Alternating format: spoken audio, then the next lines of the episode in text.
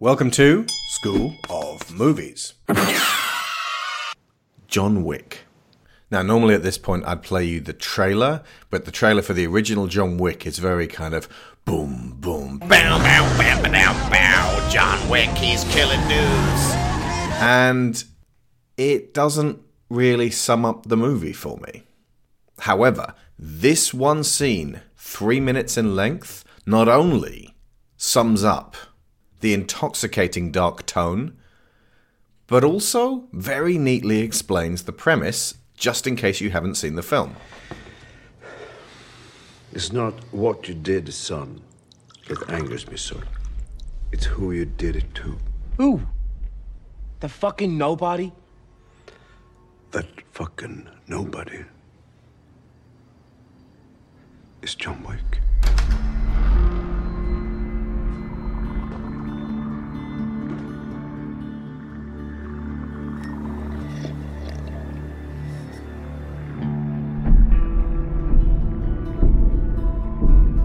Was an associate of ours.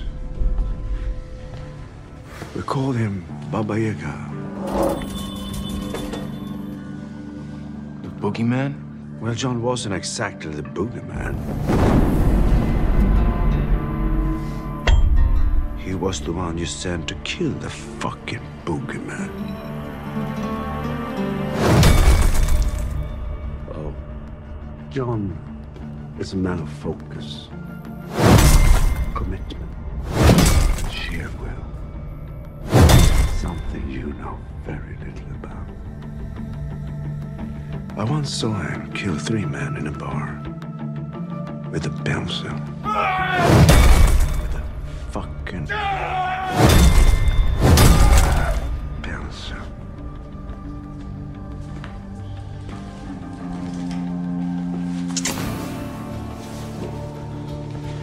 Suddenly one day, he asked to leave. It's over a woman, of course.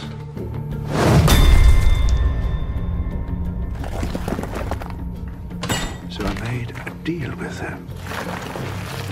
I gave him an impossible task. A job no one could have pulled off.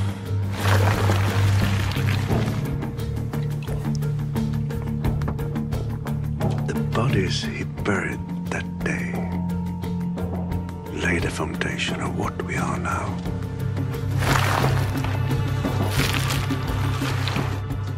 And then my son, a few days after his wife died, you steal his car and kill his fucking dog.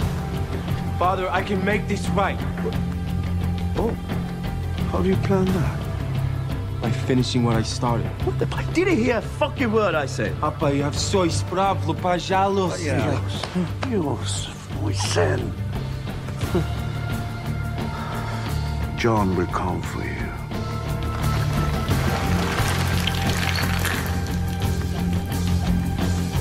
And you will do nothing because you can do nothing. So get the fuck out of my sight.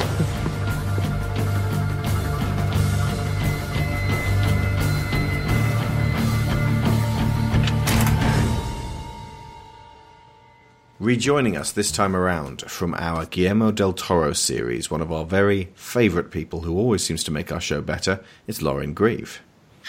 Oh, hello there. Uh, that's a heck of a lead in. I hope I can keep up to that uh, rather high expectation. And this movie kind of came out of nowhere and it grabbed everyone by the jaffers. Five years ago, at the time of this recording, Keanu Reeves, at the age of 49 at the time, revitalized a still pretty strong acting career and immediately became the focal highlight of the stark, raw, violent assassin thriller. In 2017 came a highly successful sequel with another releasing this very week, and it's a series that director Chad Stahelski would like to run and run. Now, I did not love the second, and I suspect I might have similar problems with the third.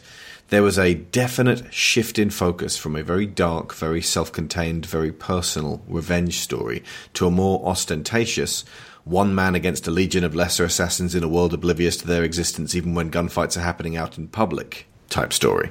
But I'm in the minority here, as everyone else seems to love John Wick 2, and they were champing at the bit for more and bigger with Parabellum, the teaser trailer of which I recall causing an earthquake of adulation on Twitter.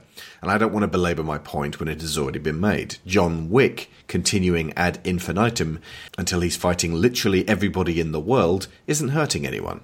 Well, he is, but the film series isn't. So rather than giving you an extensive overview of all three, like we're planning to with King Kong in a few weeks and Men in Black after that, we figured we would go back to just the original John Wick for now and examine why it's so very strong. And the toughest challenge for us is to somehow stand toe to toe with a truly excellent 20 minute piece by Mikey Newman for Filmjoy, wherein he covered an immense amount of what we normally would in succinct and incisive fashion. What's interesting is how similar this setup for vengeance laden violence it is to Road to Perdition, a mob boss's idiot man child progeny, in an effort to prove how big of a badass toilet lord he is, commits a woefully deplorable act of violence against the bare thread of humanity holding our protagonist back from burning the whole thing down. The mob boss then has no alternative but to choose the side of his own blood over his top assassin, even though he believes that choice will topple his entire empire, and does. It's going down for real. We've got that to build upon, if not match. So we'll start with the director Chad Stahelski and his uncredited co-director David Leitch, who began their careers as stuntmen for Keanu Reeves and Brad Pitt, among others. So I've got their uh, IMDb pages open, and it's director Chad Stahelski. His uh, uh, just his stunt work. Uh, he started out in The Crow, where he played stunt double to Brandon Lee, reshoots only, uncredited. Whoa. That means that after Brandon Lee was horribly and tragically killed on set, he stepped in to play the Crow. He doubled for Keanu Reeves in all three Matrix films, which seems to have led to a career long connection between Reeves and Stahelski. Er, he was the stunt double for Reeves and also like Constantine and mm-hmm. Thumbsucker and just a ton of these.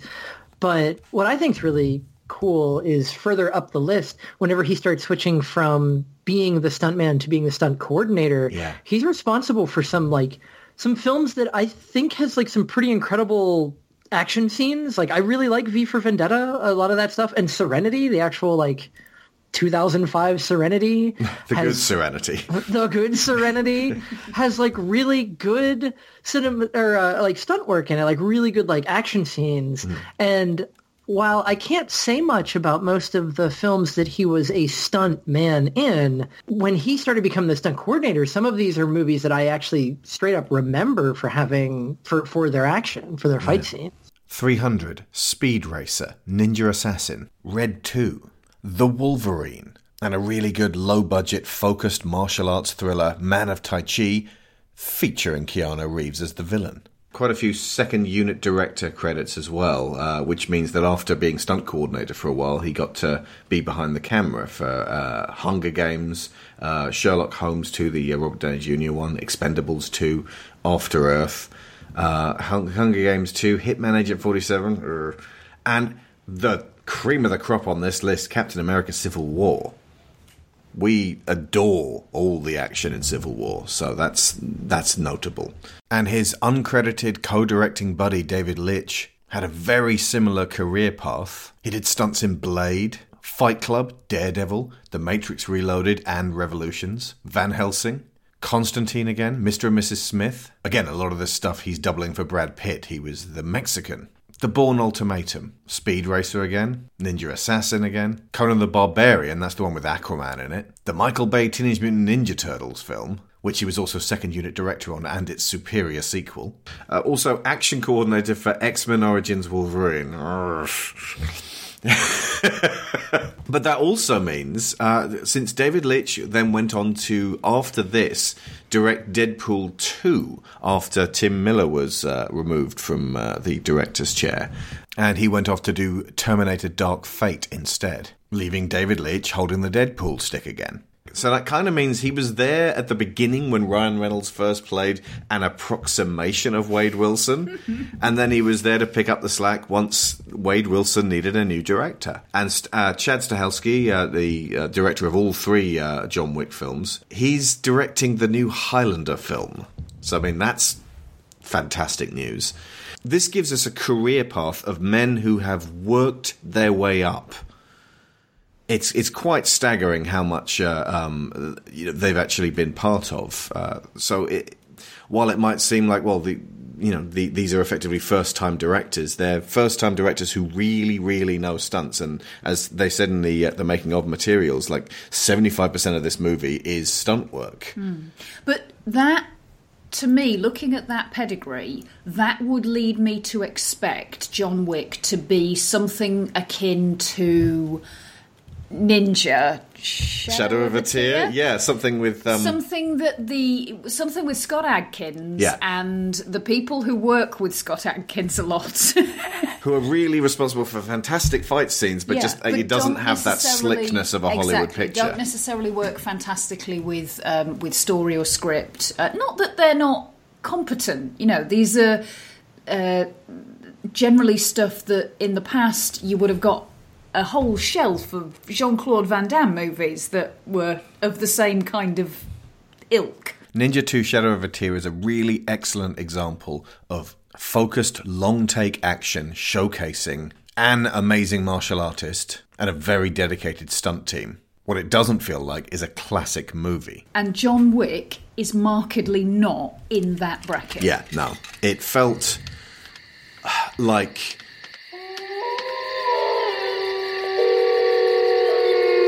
Drive. The Nicolas Winding Refn film. That same kind of neon soaked dark world of violence, just below the surface and to the side of civilized society. But slick and mature, and thought provoking and haunting, and stylish in a way that it makes every dollar of its 20 million budget, ludicrously low, work for it. Drive, similarly, $15 million.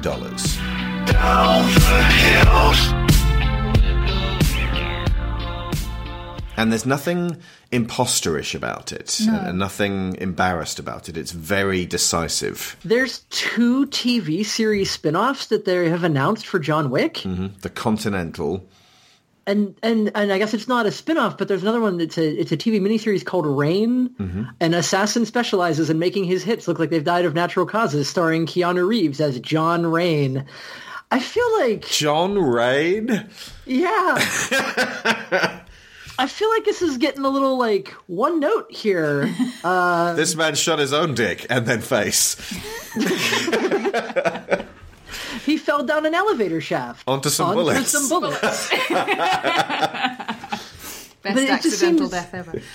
It just seems so strange to me that it's like you know the director producer thing is just like you know John Wick, John Wick two, John Wick three. Hey, this is great. Let's make a whole TV set show out of the Continental. That's part of it. Hey, you know what? Keanu Reeves is really good as an assassin named John. Let's do a miniseries. Like, John Rain.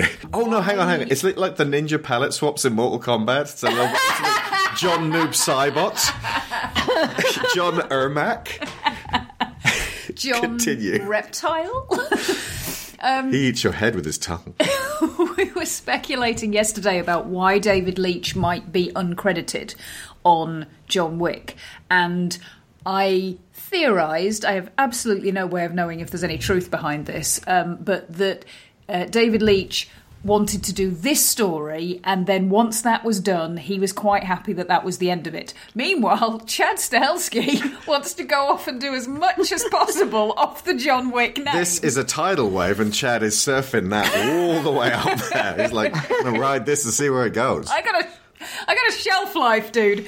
It almost certainly isn't, because from from the looks of it, these two work together on a lot of things, and it, it seems like Leitch uh, and and he were very close collaborators. It's possible that they were just like, you know, we could both go off and do our own thing, and one might argue, and I actually did when we recovered uh, uh, the film itself, that Deadpool Two is kind of John Wick as well.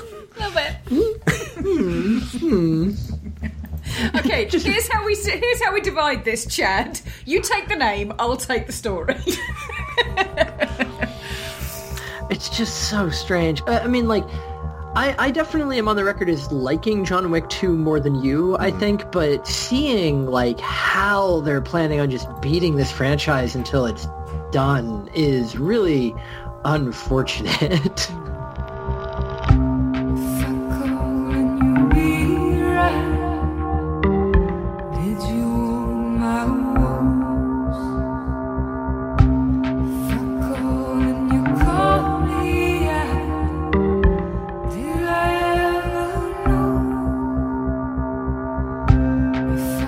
And the cinematographer is also really, really worth uh, uh, looking at. Jonathan Sela, who uh, DP on such films as Soul Plane, the Omen remake, A Midnight Meat Train, the Mark Wahlberg Max Payne. Do you know what? I just read that as director of pornography. Oh, that's a different Sorry. meat train. a whole bunch of music videos, uh, including Katy Perry, Avril Lavigne, 30 Seconds to Mars, Gossip, uh, Beyonce, A Good Day to Die Hard, ugh. Atomic Blonde, which we'll talk about in a bit, also feels a little like John Wick. Transformers The Last Knight, he was DP on that. Deadpool 2, he was DP on that. Uh, honestly, he's been DP on a couple of really good films and a lot of really bad films, and you wouldn't know it when you see John Wick because it is almost Roger Deakins level. Skyfall, Blade Runner 2049, No Country for Old Men, Sicario, True Grit, The Shawshank Redemption. They both seem to have a knack for framing lonely men. That seems like a, there's there's not as many huge expanses that the Deakins is so fantastic at capturing, but some of the club stuff is just that level of absolute pro. And also, when you uh, look at the behind the scenes stuff of where they're filming uh, in John's house, just the sort of much more brightly coloured uh, hues and the, uh, the, the the vibrancy of what's going on around was very deliberately muted into a funereal bluish tones to give a crushed yet contrasting wintry Michael Mann feel. One of the things that I was most impressed by looking at that back uh, behind the scenes stuff was that for for something to look this stylized, you would expect very careful set photography to be a, a big part of it. But the amount of stuff that they did by finding exactly the right location and setting it up right and combining your external shots with your internal shots to make it look as though everything was flowing into each other I'll combine your external shots with your internal shots. um, the the house for uh, that John lives in was an actual house that they found. It was a house designed to house art, so it's more of a, a house for things than for people. Mm. Which but it is beautiful. Does kind of fit, but the but like I said, you would you would anticipate that there would be a lot more intentional design going on. Um, and there wasn't, which I suppose with the budget they were working with, Yeah. that made more sense than constructing sets. But it's still a tremendous achievement. Yeah, I mean the framing of like every shot is so well considered. Like there's so many shots in this film that are just like these like lavish tableaus that that would itself be like a work of art just on like a wall like in, in a frame. Mm. It's just incredible to me. And then also just the use of that color is also so deliberate. I love that whenever he pulls out of the driveway the second time at the very beginning, there's more light outside and the trees are more vividly green than they were the first time because mm. he has the dog with him. yeah. And it's just like there's so much going on that's re- like feeding back onto the themes and the narrative and like John's emotional journey that I don't remember being in the second one. And, and this guy didn't do the photography in John Wick 2, it looks like. But this does explain why Atomic Blonde feels so similar to John Wick to me. Atomic Blonde, uh, we have seen, and it we, we weren't massive fans at all. I think I actually prefer John Wick 2, even though it's David Leitch directing this one, Atomic Blonde. And that's because Lorraine seemed like an empty shell.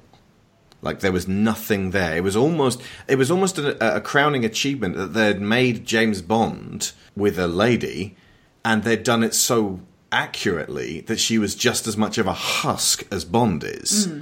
I think for me, it was the fact that that not that that was the case because that could in and of itself been quite an interesting thing to explore, but the fact that they didn't really explore it much. It was just there. The cinematographer for the second one's Dan Laustsen, who has uh, dir- uh, been DP on Crimson Peak. And Shape of Water. Yeah. And League of Extraordinary Gentlemen. Okay. And John Wick 3 and Infinitum 4, 5, 6. That explains why I still think John Wick 2 looks great. It just doesn't look the same. And Brotherhood of the Wolf, which we love. oh, wow. Yeah.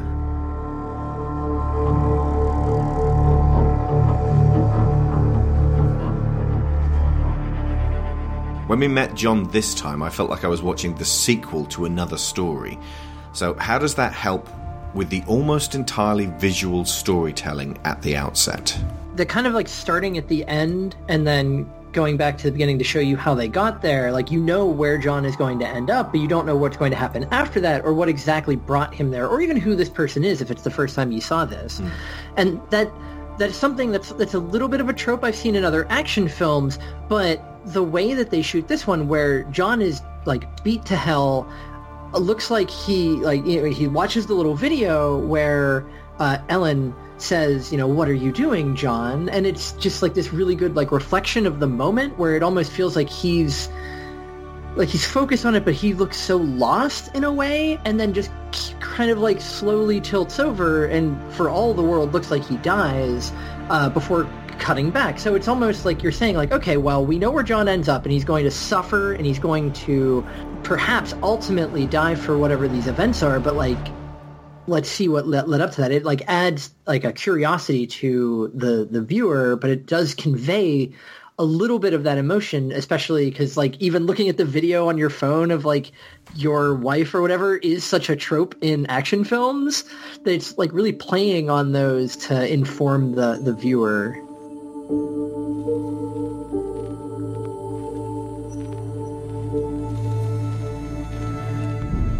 The fact that you have all of these little pieces the radio which gives you a hint of what's going on in the outside world they're talking about the weather coming up is going to be really nice and it's a world that john is not part of and he's completely separate from that. Then you've got the video on the phone you've got his voice uh, Ellen's words, the fact that she says his name and that's how we work out who he is. Then you've got the photographs on the shelves when it goes back to the house, the flash of the wedding ring, the flowers in the hospital room, and the charm bracelet, which has flowers on it that tells you something about the character of this woman who we will never meet. The brief intimacy when they're standing on the boardwalk and you get a little flash of uh, what must to John have felt like normality, and then she collapses, so you get that shattered. Again, with very little drama. And that boardwalk is where he actually ends up at the very end. Yeah. And because there's so little drama and there's so little obvious, emotional, verbal language going on here, it tells you straight off the bat one, this man lives his life in pieces and fragments, and that sets you up for the exploration of grief that you're about to see because when you're in a state of grief that's what life can feel like sometimes like everything is in pieces and you're doing your best to hold it all together.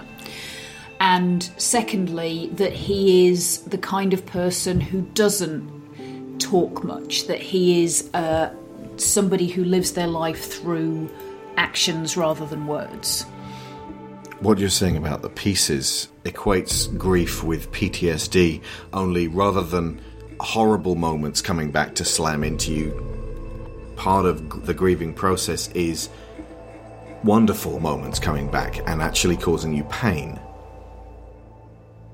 I remember reading somewhere recently that the difference between overcoming PTSD and overcoming grief is that PTSD is something that you try to move away from, try to move on from, while depression and, and grief is something that you carry with you, but you learn how to carry it.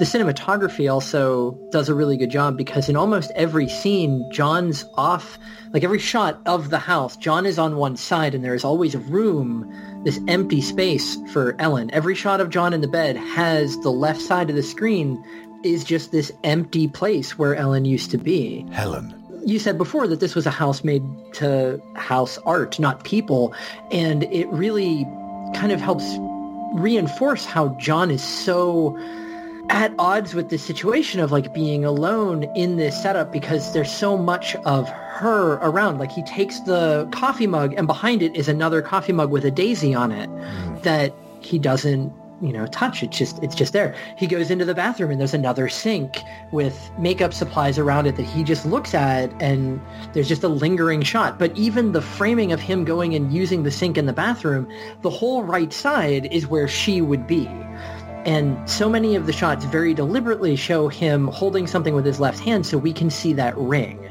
so there's there's so many little bits going throughout it that just reinforces these the, like the little nagging reminder of her absence. And it, it's especially when I was watching the beginning again this morning. Uh, the shot in the hospital is really. I noticed something I never noticed before because there's this high pitched tone that uh, kind of goes into her heartbeat monitor. It makes it very like unnerving when you're looking at him walking around his house because there's this like high pitched tone and then it transitions into the hospital and it turns into the heartbeat monitor and John looks at the doctor and nods his head because this isn't her like passing away of her own thing. He is making the deliberate act of like, no, she is gone. She is brain dead. We have to turn the machines off. And knowing that there's that one little bit of element because I, I like I know a lot of people who've had relatives that they've had to essentially you know pull the plug on after a really bad illness, and um, just the idea that there's he's going to feel some kind of guilt related to that. I, I, think we can pretty much say that in the movie that he feels guilt over that moment. I mean, uh, John Leguizamo's character even says, "Don't feel like don't feel guilty," um, and it's it's just that that one little act, that little nod, almost shows his complicit complacency uh, in in her end, but there was nothing else he could do, Complicity. and it, it's just so heartbreaking to watch. Yeah. And two things about that scene that, that lead into others later as well. Imme- almost immediately after it uh, cuts to the funeral, and the shot in the hospital and the shot in the funeral are the only two scenes where she's there. And again, he's off to the side, and then there's the space that she's taking up. That in the other uh, framed shots, there's the gap where she ought to be.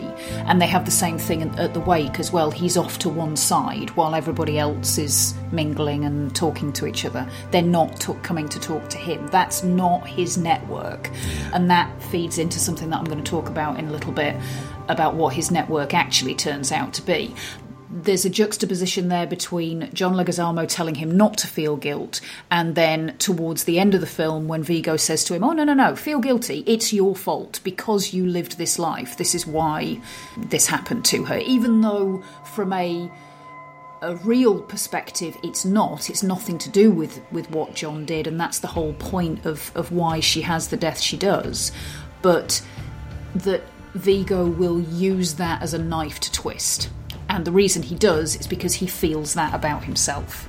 Well, the other thing about the funeral is that while he's surrounded by all these people that, especially to us, are like non-entities, because to John, they, they're not really like a part of his life, there is a character that steps up and talks to him about that, and that's Marcus, because Marcus shows up at the at the funeral, and uh, that ends up being a really good storytelling, like visual storytelling for who Marcus is, where he shows up because he does have this connection to John, but he's such a voyeur.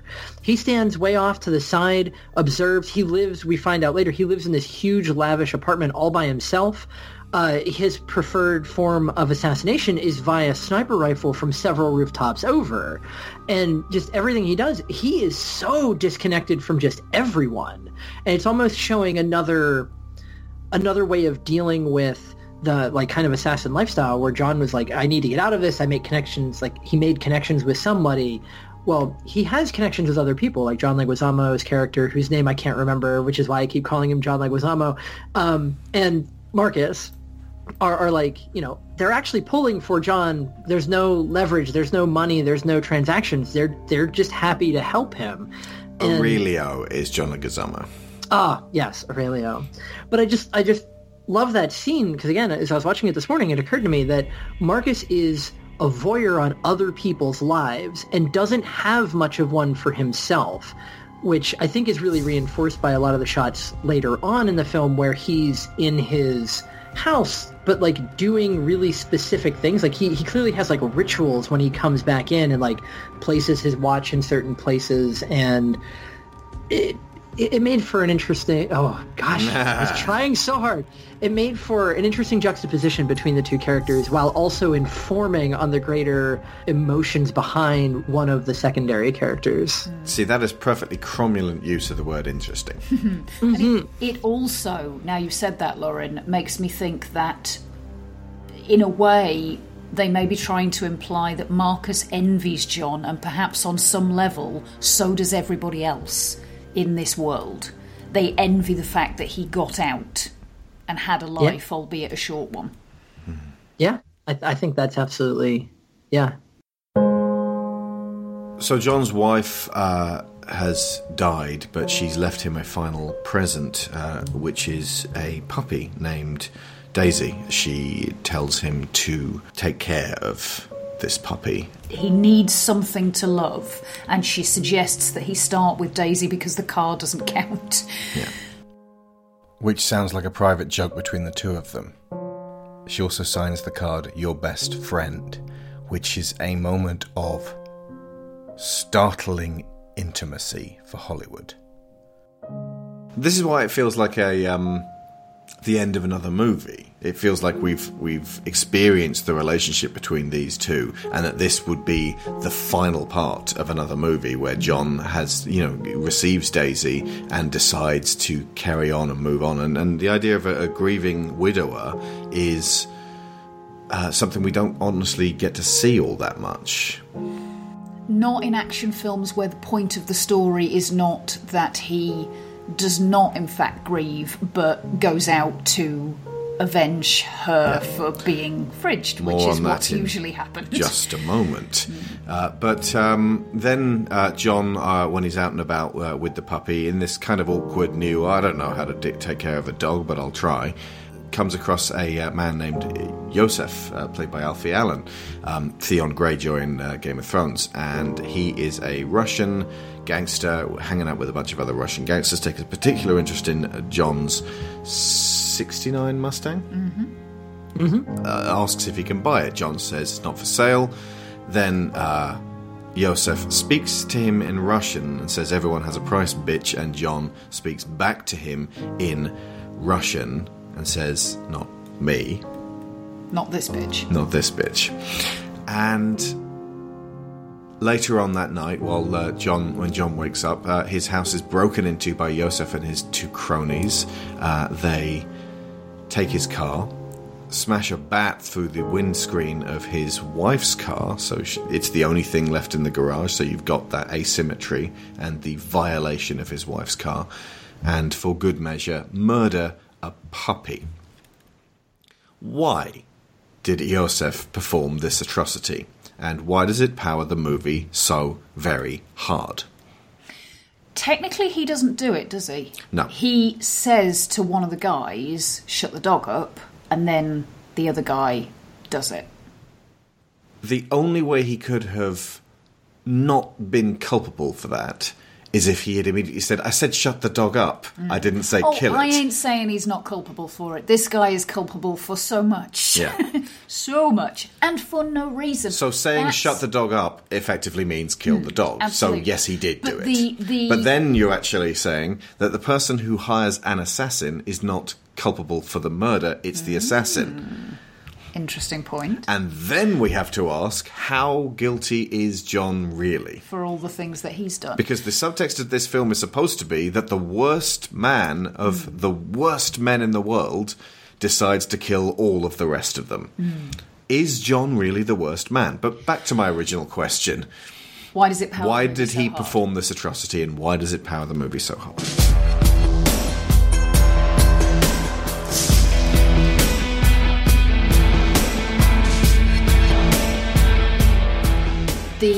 Significant element is that he does things because he can. He's unpredictable, he's dangerous, and he is so because he doesn't behave in a way that is logical or rational to anybody else around him, including his father's men. Is that a sociopath? Somebody who understands the difference between right and wrong and just doesn't give a fuck. Mm, I don't. I don't know if I'd call Joseph a sociopath. At least in the sense that, to me, he reads a lot more like just somebody who is used to power and not used to being emasculated because of his father. Like it, it- the entire thing is just like like little rich boy syndrome. I was where going to say spoiled fucking brat is the term that springs Yeah. to mind. but but there's a certain amount of toxic masculinity going along with this. I mean, A skin melting penis face of toxic masculinity with debilitating daddy issues. John talks down to him whenever he's, you know, kind of swinging his balls around, if you, uh, you know, excuse the metaphor. And um, John's like, yeah, no, like you're a child, get out of here. Um, essentially, like with that line. And he's doing this to try to like reclaim a bit of that perceived lost masculinity, especially in front of his goons. Um, and so he has to go in there and he has to like look like this big dude and he has to kind of wrest that back in any way he can. And I think John actually is like like a really good masculine like character, at least as far as that's concerned. Like there's no toxic masculinity in John's actions, but Yosef is a hundred percent doing things like that. Like, oh well, it's just his dog. Like kill his dog. Like he talked to me. I'm taking your car because I want it, because I'm a bigger man. I'm gonna take this. And it's just that show of power. And um that's what sparks the whole thing. It's ultimately Yosef has a tantrum. And that tantrum, because his whim was thwarted, results in Daisy's death. And what John does in response, while horrific and violent and resulting in the death of many other people, also potentially saves many, many lives because of what Yosef would have potentially gone on to live to do. Hmm. Because he would have continued having those tantrums every time his whim was thwarted. And his father wasn't ever going to do anything to stop it. No, he wasn't. And and there's a lot of evidence that would suggest that he's really been kind of treated almost as like a, a mascot almost from the criminal enterprise because like his older brother who's you know in a scene for a hot second tells him like look i'm not here to babysit you. I'm trying to protect you. And he, he calls him like a baby. And at this moment Joseph is in a bathtub wearing a towel yelling for people to bring him a bottle. Mm. Yep, I noticed that as well. like it's it's so specific where it's almost like he has been uh, told that he's this hard gangster by all of the people around him and his family and all that, and they're they're treating him like that because he's just the little brother. He's the little kid who's tagging along. That they give him like little throwaway jobs. But then now that he has done something that is irrevocably going to ruin things, all of that pretense starts falling away where his dad really comes down on him, his older brother really comes down on him, and he just knows fear for the rest of this film. It reminds me a little bit of uh, something that was mentioned in a, a fantasy book I was reading, sort of, if you imagine Game of Thrones style political stuff. In the aristocratic families, the older brother is obviously the one who's going to inherit everything. The younger brothers have to be kept occupied. They have to be given stuff to do and made to feel important, but just important enough because if they start to feel ignored or bored, then there is the risk that they will be looking to overthrow their older brothers. like John the Bastard in Much Ado About Nothing. Yeah, Played by. Keanu Reeves. If I were a dog, I would bite. I cannot believe this is the same actor who was in Bram Stoker's Dracula. Music, those animals. Bloody wolves chase me through some blue inferno. It's I mean, it's not that his delivery has just come on leaps and bounds since then. I think it might just be down to his on screen presence. Hmm. He goes from like a five or a six in uh, Bram Stoker's Dracula to a 29 in John Wick. That's just arbitrary numbering out of I don't know how many, but uh, he just, he's exponentially it's, it's more of a 30 presence. on the Keanu Reeves scale, is Yeah. what it is. How Keanu Reeves is he in this film? But to go back to why it powers this movie so hard, we come down to the central crux question of we've discussed this trope before on many podcasts, but how is this film not merely a simple case of my dead family? And why didn't they just have these Russian goons kill his wife? Would have been so easy. Well, for a start, it wouldn't have been about the same thing. Exactly. So what's it about instead? Okay, My Dead Family tends to be set up as this guy is just minding his own business or doing his job, and that brings him into contact with these people who then act against him specifically because they they take a dislike to him for whatever reason. Um, but it's usually because he's done something that, that messes with their business or something like that. Usually professionally based. It's, it's Yeah. almost always because of what he does. Indeed. The, the point of contact with Yosef is entirely coincidental. He takes a shine to the car. He's not. It's an alarming coincidence, frankly, considering who his dad is Well, and who his ex boss is. I mean, ultimately, they all hang out in the same area. It Yeah, kind of makes yeah. sense. But um, it's not. Uh, he, he doesn't know who John is when he goes after him. It's, this is not a personally motivated revenge attack. He yes, he wants to to satisfy his own slighted ego, but the main thing that drives him is to steal the car. yeah. It, well, it's it's not against John. John's just the guy who pissed him off. Yeah, Yeah. absolutely. And the loss of the dog is simply collateral. just happened along the time. Okay, so when we look at the average My Dead family, we're looking at like I actually raised this trope on the Civil War show because I knew that the week after we'd be doing X Men Apocalypse, and I'd seen Magneto getting really cross, whilst also seeing bits of his family in the trailer. I was like, right, so they're just going to kill his family, and he'll be really, really cross, and all that will be left is rage, and that's exactly what they did in X Men Apocalypse hmm. a very like it, it's the one of the only good dramatic scenes, but it's also exactly this trope. You've taken away the thing that I love, that also was the key to my salvation and redemption, because I am, you know, I have committed evil in, the past. And you've taken away this bright spot in my life, and now all that's left is this evil that there was before, and rage, and now I must kill everyone. And so, video games, more so even than movies, are powered by this. You begin the game, or you flash back to when your Max Payne character, your dude out of Lord of the Rings, Shadow of Mordor, Talion.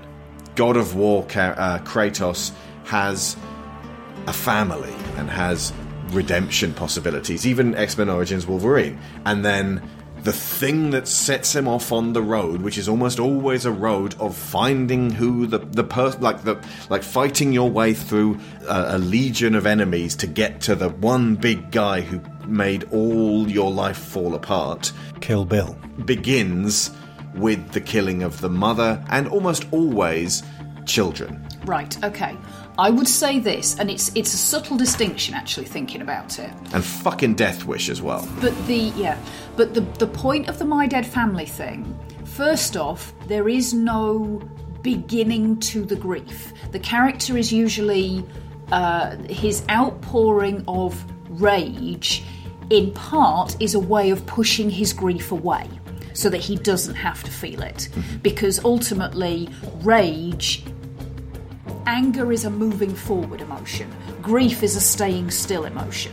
So in their head as long as they keep moving they don't have to feel the grief. John has already started to feel the grief. He has to actively pause it to go and do the thing that he has to do. But he doesn't seem to be solely driven by rage. The way he acts is too calculated in a lot of ways until things really start to ramp up towards the end. He's he's almost calm in the way he deals with it. And the second thing is that it's almost like if you if you take away the inciting incident of the dead family, there's no story. There's, there's not really the whole point of that rage then is that it drives forward the story. Now, although the his response to this incident is what shapes the story, John's story had already begun. If you take Yosef out of it completely, you could still potentially have a story about an ex assassin grieving for his recently deceased wife.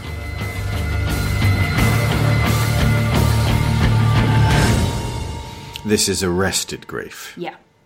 As opposed to deliberately postponed. He was on the way to being healthy, and very specifically, as you said, it's nothing to do with uh, his job. Mm. It's nothing to. He didn't cause this by virtue of his, you know, previous, but his his daily actions. All the Spider-Man, I've got to protect you, Mary Jane, and oh God, Gwen Stacy's dead, and it's all my fault. All comes down to this. Mm. There's all an the- element of self blame to it. all the Wolverine stories are everyone I touch dies, mm. Which is why it's so important that Logan ended the way it did. Mm. Lauren, And similarly, I think that it's really important that Ellen dies from something outside of John's control. Yeah. Because everything that we end up learning about John is he's, you know, a man of focus. He's a man of drive. He's a man of will. And he's always like the kind of person who's like in control of a situation to some extent. can't shoot And the- cancer. Yeah, you can't shoot cancer. And that's really, to me, that ends up being the big difference is because this film wants to explore that grief and the arresting of it, like you said, which is perfectly framed in the smash cut to the shovel. The fact that John can't do anything about it means that the emotions there aren't just rage and revenge because the My Dead Family trope is really just an excuse to have the violence. Hmm. And in like a really culturally toxic way, it like it values aggression over introspection. It values revenge over like any kind of reasonable like prosecution or even evaluation of the situation. It's just, oh, well, you know, I have to do what I have to do to take revenge for what happened. And then it usually just ends up being this escalation of revenge back and forth. Uh, and that happens a little bit here is like an escalation as we go along, but it's more that John becomes an unstoppable force because he didn't have anything that he could do about his wife. And when he starts to grieve it, when he starts to understand and process his emotions, especially with Daisy, that is stolen from him by the specter of the life he once had. And that's something he can do something about. And it gives him focus. It's not a healthy focus. It's not necessarily a good thing, but it gives him something he can do, a direction he can go, and he takes it. it gives him a catharsis of a kind. And I think actually it's just come to me that the the My Dead Family is about somebody who has a great anger within them regardless of what happens to the family. And as you say, Lauren, it's an ex- it is a triggering thing that's an excuse for that violence to come out. Whereas this is very specifically, he is expressing a particular emotion that has been set off by something else, and therefore it has there is an end in sight for that. Once he uh, once he purges that in a way, it's it's done with, and then he can go back to his grieving process when the typical my dead family character has got his revenge then what does he have he's got to start his grieving process from scratch He's, he's just got more revenge in the sequel because then it Sequel, becomes Death, Death Wish Note 2, 2, Death, Death Wish Wish 3, yeah. Death Wish 4, Death Wish 5, Death Wish remake. and that's and that's the thing is that We saw that Bruce s- Willis one the other uh, the other week. What a fucking pile of shit. Oh yeah, I hear it's absolutely atrocious. But even even taking that into account, John Wick 2 isn't about him seeking more revenge. It is experiencing the repercussions of kind of coming back into that lifestyle as he's trying to get out again. You know, it's, it's him trying to deal with like, you know, I made this choice, not necessarily a healthy choice, but I did this thing, you know, in the previous film in order to begin this grieving process in order to like move on in a way to do something. But that has repercussions that i have to atone for. And that ends up being a big part of john wick 2 and then there's the whole he gets double crossed and shenanigans and but that's at least the underlying like themes of it is that he's dealing with the repercussions of this very uh like he takes the actions in this film to dig up his past and go do something about what had happened with Yosef at his own detriment, like it, ultimately. He is doing something that is brash, that is just as spur of the moment as the rage-filled My Dead Family, but with so much more texture and context and pain that is driving him forward and then there's there's got to be a repercussion for that and that's what they explore in the sequel And he's had to loop back because you get the power of three with the burying. He has buried his past, then he buries Ellen, and then he buries Daisy. And then he has to unbury his past in order to move forward. in order to bury everyone else Yes. Deadpool, uh, the the first one's actually more close to this this standard uh, my not so much my dead family, but like I'm going to kill everyone to get to this one top guy uh, scenario, and then the second one is the my it begins like my dead family, but then the actual main body of the film juxtaposes two men, one who decides rather than just going on a roaring rampage of revenge to come back in time and murder a child in order to prevent a, a, a tragedy occurring, and the other being Wade who wants to nurture in order to move forwards and deal with his own grief. And to that end, it's not just a My Dead Family either. And all three films explore the idea of being able to move beyond the initial paralysis that comes with the grief. Mm. I think as well there's a layer of this story not being about how deadly and tough and powerful John is. It's about how tough he's not. It's about how relentless loss can be and how much damage we can cause on the way down when we're experiencing it. But most people would have uh, come away thinking that John Wick was really, really tough. So, Well, the, the thing that I that I think really drives that point home, though, Sharon, because I absolutely agree with you, is the action scenes, of which there are many, and they are beautiful in their own way. John's particular way of going through it isn't flashy. It isn't this like gun fu. It's not like The Matrix. It's efficiency. It's economy of motion. It is doing what has to be done in that moment without any kind of hesitation, without any kind of thought. It is just moving forward efficiently. John doesn't seem overly powerful. I mean, like he takes hits, he lands on his gun, everything, but he feels so much more grounded than the average action gun-toting, you know, gun kata using uh, super soldier, because it's it's way more reasonable in a way. Where he is moving forward he's usually using handguns. It's very contained. It's just does what he has to do bam bam bam. And even at the at, like no kill he does except for maybe the very end um, on the pier in the rain is treated as as any different from any other one. Random mook or the actual person that he is out to kill he just dispatches them out of hand total efficiency that's what he's here for that's what he's here to do And also, you have the scene where he's at the bar, and the the woman who is clearly somebody that he knows says, "I've never seen you like this before," and he says, "Like what?" And she says, "Vulnerable." yeah She can see it. and and I and I I think that uh, along with that is another really important point that at no point in this film does John cause a collateral fatality. uh, whenever he's going into the nightclub scene, he sees Francis at the door, who is clearly somebody that he knows and who knows him, and he gives him the like, "You better take the night off, Francis." Like it's something where they clearly have like a history, and it's like, "Hey, you're not coming after me. You're not part of this. There's no reason for you to be here." And in that crowded nightclub scene, every person he takes down is with absolute efficiency that no one else gets harmed in the process, and they're surrounded by other people. And I think that that says a lot, where John is here to do a job. No one else is going to be harmed by him if he can help it. It is just those who in, are in his way who are trying to stop him from getting this task complete.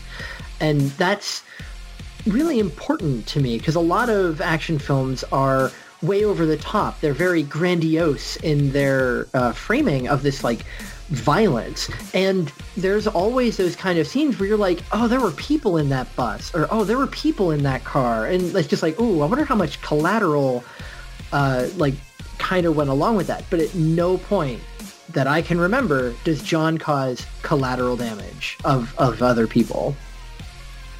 How does Viggo work towards characterizing John for us with his talk of Baba Yaga? My my favorite bit of acting by Viggo is when he gets the phone call or when he calls Aurelio. Aurelio and he's like, you, you struck my son. And he's like, yeah, he came in here with John Wick's car and killed his dog. And just that moment where he turns to the camera and just says, oh, and turns the phone off. And that slow walk down the stairs uh, where he's just kind of like staring in the middle distance. He is he is kind of watching the rest of this film play out in his mind. He knows exactly where this is going to go, and he knows he can't he can't like step down. He can't try to avoid this problem. Like he has to back his son, or he will lose face in like the organization. He can't do anything, but he knows they're all boned, and just that is so much more because then he talks about like getting the Baba Yaga, like no, he's the one you kill, you send to kill the boogeyman, and and and all of that. Like that's great. That's telling us who John is because we're like, what's going on here? And then as he's like elaborating all that and saying I gave him an impossible task and when he completed it we let him retire like we let him go. And now you have done this. You have brought him back in here and we are all going to die. Like that is pretty much that whole scene. And I just love that everybody else has these unrealistic expectations of just like it's just one man. I can take him. Like send some men in there. And um, viggo is just oh no like we're gonna go through the motions. We're gonna do what you know we have to do and we're gonna you know play this game. But all of us are dead at the end of this. It's going down for real. it's so present in his acting in that moment and i absolutely love it He should have immediately picked up the phone and said, Dig 100 graves. go go down and tell his right hand man, "Hey, when was the last time I had my will updated? Because I'm really thinking we're gonna need that. You know what? That life insurance policy, we better quintuple it." But, uh, okay, the, the Baba Yaga thing automatically brings in mythology, which is one of the things I love about John Wick because the way he talks about it makes it feel like something more is actually going on here than just what we're seeing. It feels more allegorical, and obviously this could just be my inference, but it feels, especially like when they're in the nightclub, uh, the the red circle is it, that something else is playing out here. Um, Mikey suggested a lot of theming of Greek mythology is at play, and I would, I'd posit that taken on its own, this first film is the destruction of the pantheon, uh, akin to the first god of war. What would back this and other mythological or symbolic readings up? My take on who John is, if you look at it through a Greek mythological lens, is Orpheus. Explain who Orpheus is to those who did not. St- you never studied. Okay, so uh, Orpheus and I can never pronounce her name. Eurydice. Eurydice. Okay. Orpheus and Eurydice is a story about a couple who get married, and on the night of their wedding, Eurydice is bitten by a snake and dies, and her soul is taken away by Hades. And Orpheus pleads with them to let him have her back.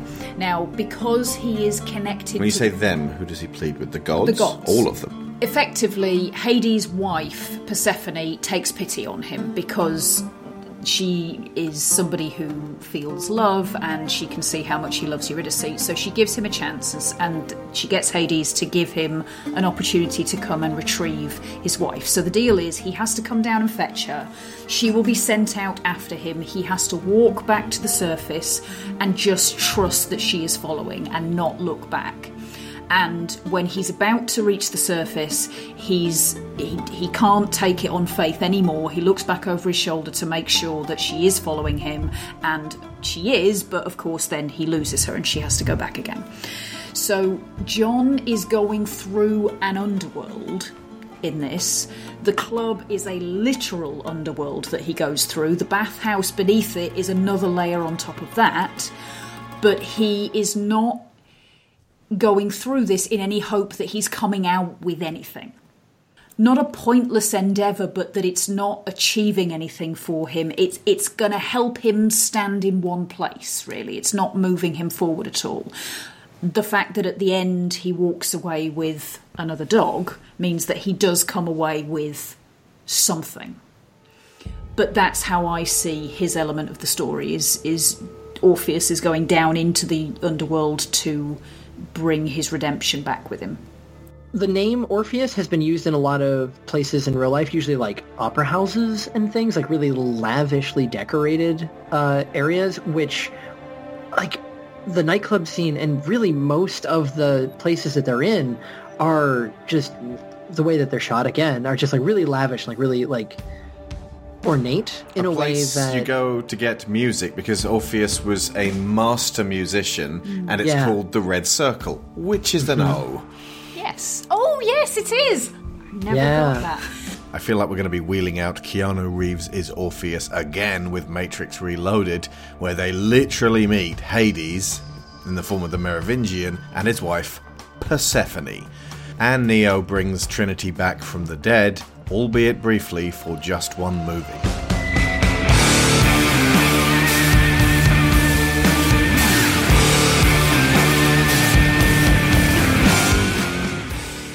The concierge at the hotel The Continental. at the Continental is he is referred to in the IMDb cast list as Charon, as in the ferryman that takes people across to uh, the underworld. Across the river Styx. But there is a moment when he he's, he has these little glasses, these little circular glasses, and he tilts his head, and the light catches them in a way that makes it look like he has two pennies over his eyes, which was what you had to have when you went into the underworld to pay Charon to ferry you across.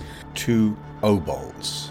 We won't go into uh, too much of uh, uh, labeling people with uh, characters with the pantheon names because Mikey has done that already.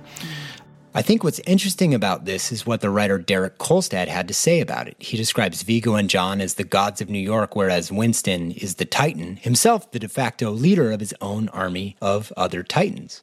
The gods battle on Olympus, and oh my other god, it is absolutely breathtaking to behold the balletic savagery of what transpires. No mortals are aware that the gods are at war. People have names and roles within Olympus, as they are cast with actors that bring their other roles in as backstory to inform their current one. Apollo, god of guidance and light, Zeus, god of Olympus and keeper of law, order, and peace, Ares, the god of war, Artemis, goddess of the hunt, Hephaestus, god of blacksmithing and cleaning up a crime scene, Deimos, son of Ares and terrified of war, Hades, who is just Willem Dafoe. I mean, even the god version of John Wick is awakened with a hammer crushing through the bedrock to retrieve the life he buried.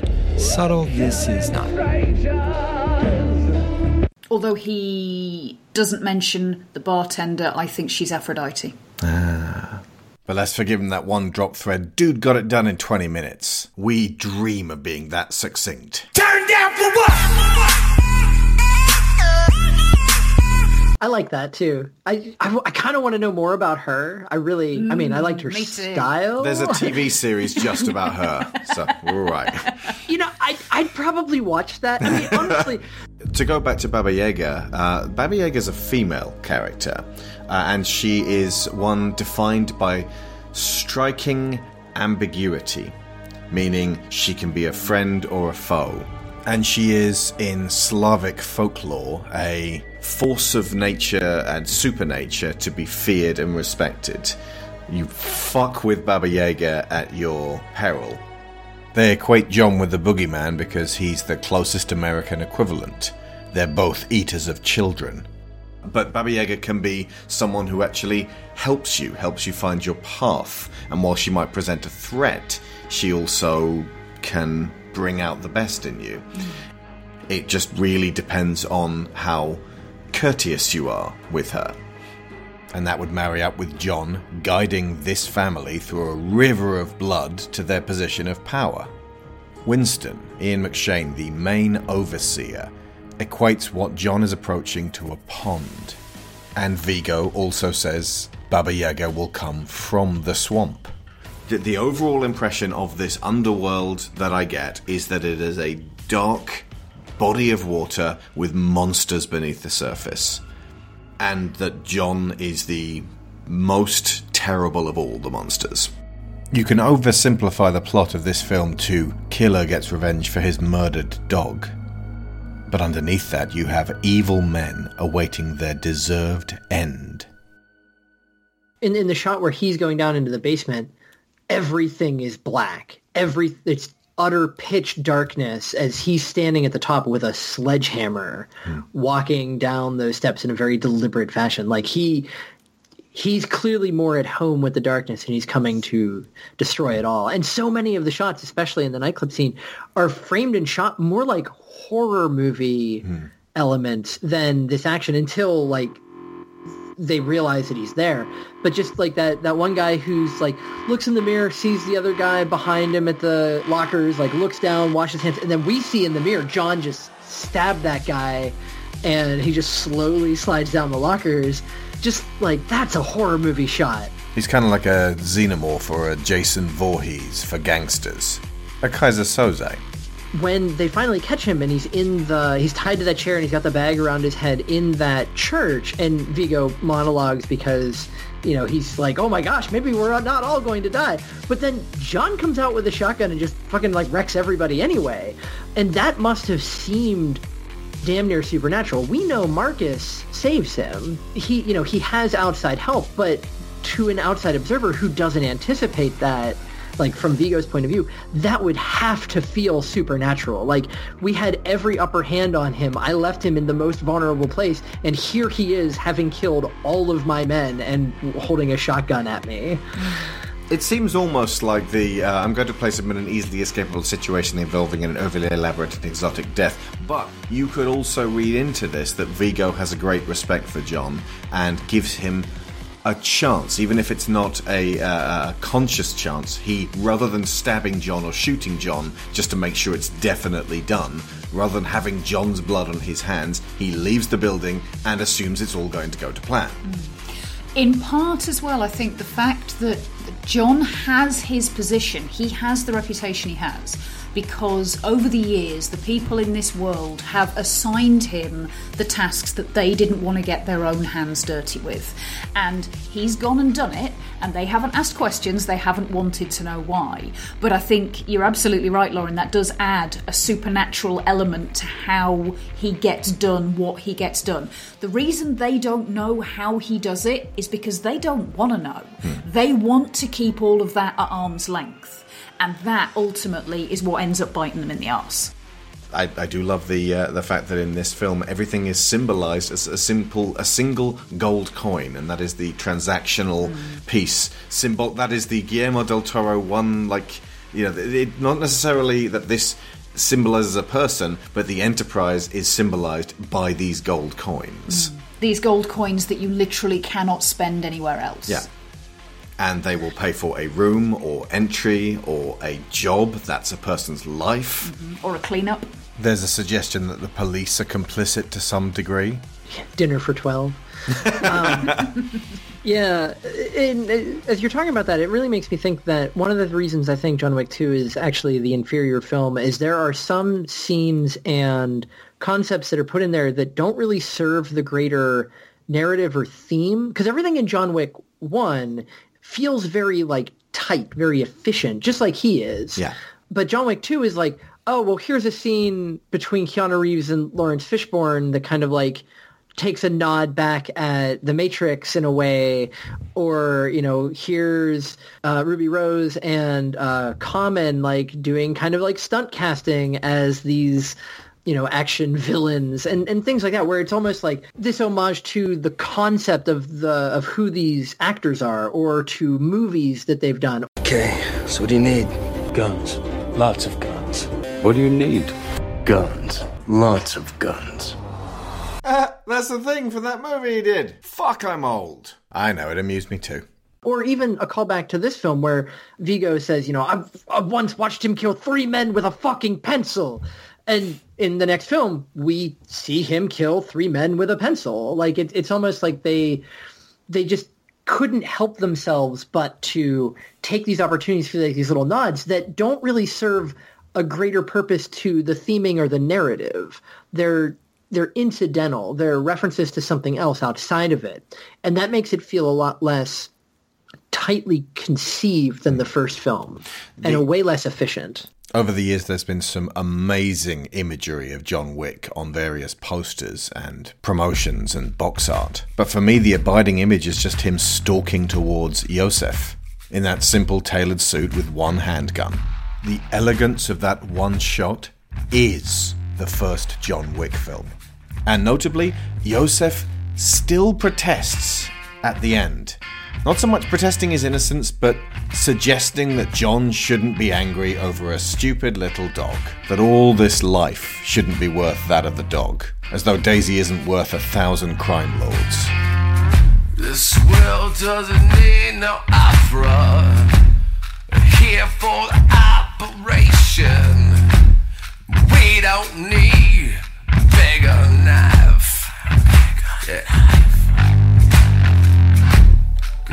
Got guns. We got guns. We got guns. We got guns. We got guns. You better run.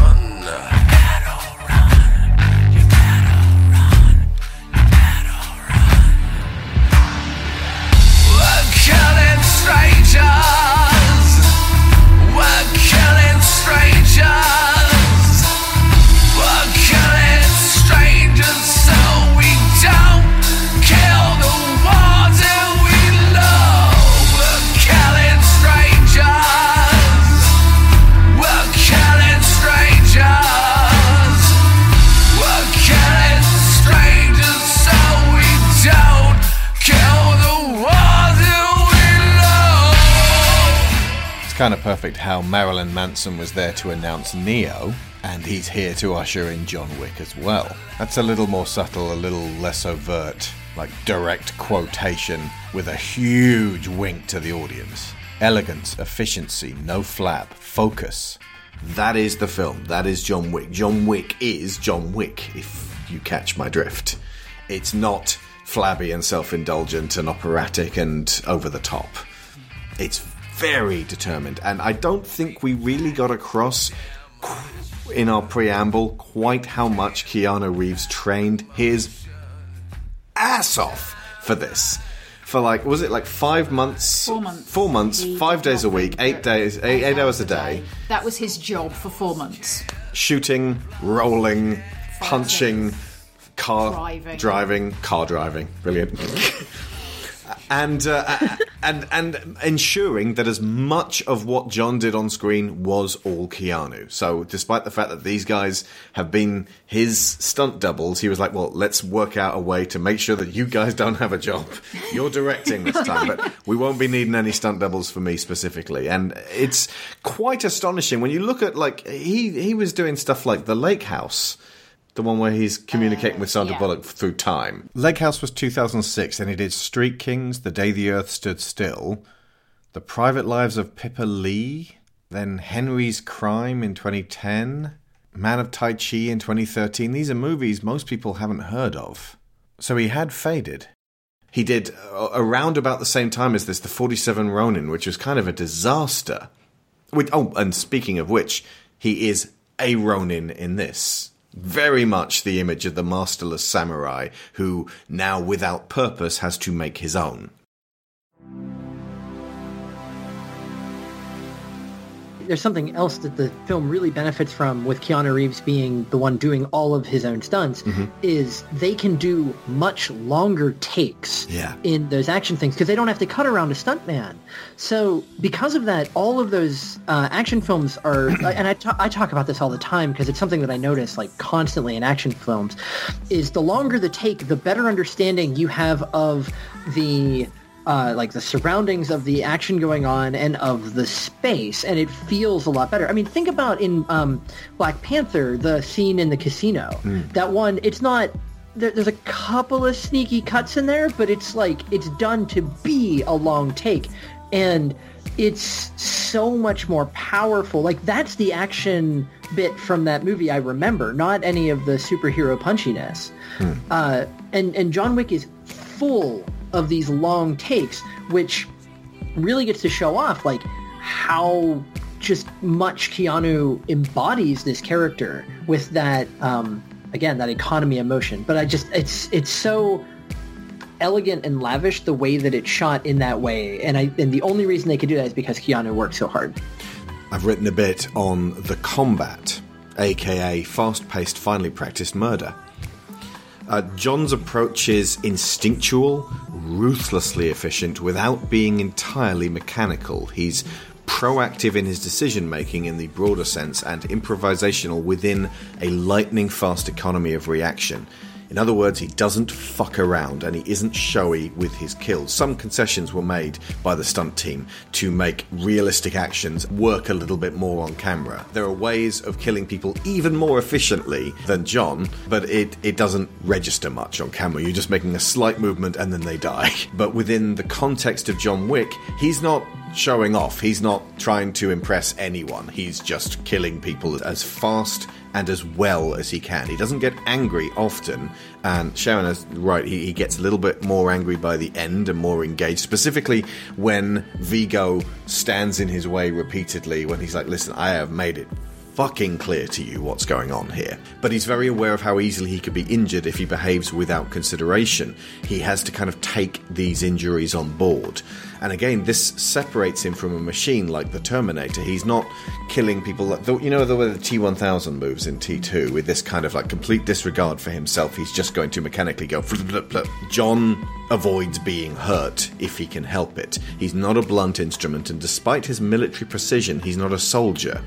He never pauses aside from to ensure that he doesn't get shot and then react. He never deliberates over killing anyone that he's up against. This is, as Mikey Newman said, a case of John has to kill every single one of the people responsible for this iniquitous act of violence, and he must dispose of them with an efficiency of moral supremacy. He becomes the good guy, even though for his entire life he was the bad guy, because the literal anti-hero now has a single preeminent purpose avenge Daisy. the atrocity that took place, the killing of Daisy, puts John above everyone else. John's plan is not to kill everyone, but his determination is tempered by an allowance that Viggo will send everyone. Everyone! These are evil men, and they all deserve to die. And it is fitting that they are sent to hell by the worst of them, or the best of them. And John takes them down in a set pattern, and this happens over and over again. Wound to the body, and then a shot to the head. And then often he stuns them and uses that time when they're down for just a moment to shoot somebody else, or to reload, or to get his bearings. But he al- always ensures that they're dispatched. He doesn't leave people groaning on the ground, injured but alive. You're all going absolutely down. It's merciless. There are four characters, we've already mentioned one, that John spares. Why does he do that, and what do they do with his mercy? Oh, well, Francis was one that he spares, and he's just, thank you, Mr. Wick, and just leaves. And Uh, and never appears again in any John Wick film. he made the right choice. Yeah. That reminds And me of that uh, guy that Deadpool meets at the end, uh, uh, just before he takes down Francis. He's you know that he's chatting about um, his his wife's cooking, and then knocks him out, but doesn't kill him. Bob? Wait. Oh my god, I haven't seen you since, since Jacksonville. uh, TGI Fridays. Fridays. Well, what the hell? God, come here, you. How are the kids? Good? And Gail, she's still fixing that tuna casserole. So good. Oh, but bad for the waistline. Oh yeah, yeah, yeah, yeah. And then he does spare Perkins, uh, who then you know she takes advantage of that, kills poor Henry. Yeah. Harry. She, kills poor lit- Harry. she spits in the face of the Continental and everything that it represents. Yeah, and then it's because of her that Marcus gets killed. In the end, the Continental, the the proprietor of the Continental, steps in and is just like, "Yeah, you're done now. Goodbye." um, but but by paying that mercy, which John was doing as like a kind of almost professional courtesy because she was another assassin. Yeah. Most of these Russian mobsters he's fighting kind of like aren't on his level, but she was, and she was taking the contract on him. So he was kind of like, you know, as a professional courtesy, like, I'll, like, I won't just end you. And that goes all out the window in the second movie. And I wonder if it's because she does uh, take advantage of it rather than actually, like, you know, appreciate the, the, the nod. Yeah, it, uh, he effectively trusts her at that point to recognize the professional courtesy and mirror it, and she absolutely doesn't and goes after Marcus and clearly had every intention of going after him as well. Well, he treats it as if she is after him for utterly non personal reasons. She's taken a contract, he can respect that. He needs to obviously move on, but she then responds to it as if it was personal. Yeah. Mm-hmm. I do love the way that Adrianne Palicki is uh, handled in this. She could have been male. It, it, it, they never re. Aside from the fact that she's very, you know, sexily dressed at that uh, uh, first time that he meets her, and she smiles at him in a kind of alluring way. There's never. I mean, al- although the actual fight between them in the hotel room is a little bit like fuck fighting in in the way that the, the there's a fight in Haywire, uh, which is also fantastic to watch. He doesn't spare her because she's a woman specifically. I think, as far as I can tell, because the other three aren't. Uh. Francis, by the way, is played by Kevin Nash, the wrestler Diesel. Ah. I was like, he looks a bit like Kevin Nash, and we were like, oh, it is Kevin. That would explain why. but uh, the thing you said about Marcus is uh, king of the sniper rifle reminded me of a bit in Leon where uh, he's uh, training um, Natalie Portman and says that the first weapon you use is the sniper rifle. You stay as far away from your mark as possible. And then the last le- uh, weapon you learn to use is the knife when you're that close. Perkins is that close. Her specialty is the Black Widow getting onto your shoulder like a python and just throttling you and, and, and getting her legs wrapped around your arms and disabling you that way. She's the opposite of Marcus. She actively seems to like getting into the fray. Which would suggest that, contract or no, there is a personal element to every hit she does. It, it it seems like she's pleased to take the uh, hit on John as opposed to, are you fucking kidding me? Yeah. She's not scared of him. She reminds me a lot of Yosef. Like Hmm. she's a younger member of this this underbelly and like doesn't necessarily believe the myth Yeah. of, Yeah. of John Wick. These fuckers get younger every year. Or she sees it as an opportunity to prove herself because Make she knows perfectly herself, well yeah. that there will be older and wiser assassins who look at that contract and go, ah, ah, no. Oh, no. oh, Yeah. oh, oh, so that's so sweet. No, no. Amy Adams John was a Wick. uh, Oh, no, no. contract. So the other two. one of them them's the priest. Yeah. I I actually, for some reason, thought that he'd shot the priest because he goes into the. This is another thing about I'm taking down the gods. It's like, what can I do for you, my son? Blamtown. Terminator X. But no, he just shoots up the. Uh, um, the bodyguards in the church to get to the, the money and Yeah. the uh, everything else that was priceless in the basement Does he shoot the priest in the leg? in the leg. Yes. But he doesn't kill him. Then he walks away from the uh, uh, the blaze like it ain't no thing. To be fair, Karen, God is a little ambiguous on the subject of kneecaps. Yeah, Even John like doesn't kill a man of the cloth in a church. Mm-hmm. Like there there's something to be said about that. Like I don't know if that's just a, like another kind of professional courtesy thing or just because John has all kinds of Christian symbolism tattooed on him. Mm-hmm. Like we don't really know what John believes, but he doesn't seem to be like that does stand out a little bit. Like why like he needed him to get into the vault, but at that point like the guy wasn't useful for anything. But I don't think he he actually posed a threat either, because the thing that he was guarding is now gone.